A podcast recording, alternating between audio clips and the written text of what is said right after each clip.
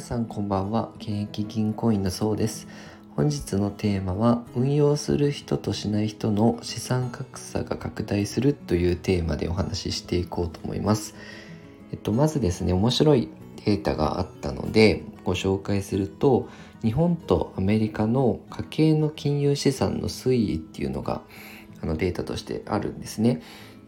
えー、これはですね2000年末から2021年3月末のデータなんですけど、え、アメリカ人、まあ、投資が根付いているというアメリカ人の家計の金融資産はこの、まあ、約20年くらいで3.2倍あの家計の金融資産増えてるんですねすごいですよねで一方でじゃあ日本はどうかというと増えてはいるんですけど1.4倍20年で1.4倍しか増やせてないんですよね。でこの差ってやっぱりどんどんこう運用する人としない人でどんどん資産の格差が広がっていくなと思うんですよね。日本とアメリカの家計の金融資産の構成比というデータもあって、えー、家計の金融資産の内訳どれぐらい投資してるか株式や投資信託持ってるのかそれとも現金預金で持ってるのかっていうのが分かるんですけど日本人の場合だと現金預金で持ってる人が54.3%まあ54.3%は現金で置いたままになってますよ。で株式とか投資信託とかで運用し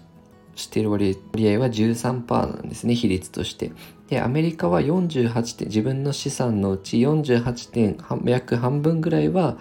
株式だったり投資信託で運用してます。でやっぱりこれって日本人でもあの運用してる人してない人って顕著に差が出てくると思うんですがやっぱり投資を勉強して始めた人ともう全く運用せずに、まあ、貯金だけしてた人の資産の伸び方っていや3倍ぐらい変わってきちゃいますよと。まあ、友達がね、同じく積み立て頑張ってスタートして自分より3倍資産が増えてるってなったらなんか悔しいですよね。なので私は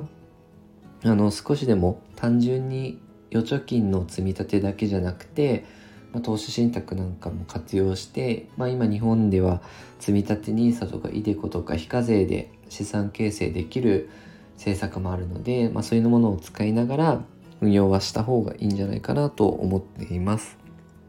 じゃあまず運用どういう運用したらいいんだよっていう悩まれる方も多いと思うのでもしですね初心者のことだったら全然投資信託から始めていいと思いますのでで投資信託ももし何に投資したらいいかわからないっていう方であれば、まあ、インデックス型といって安い、まあ、手数料の安い商品でまあ、日本とか先進国新興国の株式債券にこう均等に6分の1ずつ投資する、まあ、バランスファンドってやつですね。それを一つ持ってみるでもいいと思うんですね。でこの6分の1ずつ投資したものをこの20年間2000年から20年の末まで持ってた場合資産が3.6倍増えてるんですね。なのでもし何を買ったらいいかわからないっていう方であれば株式や債券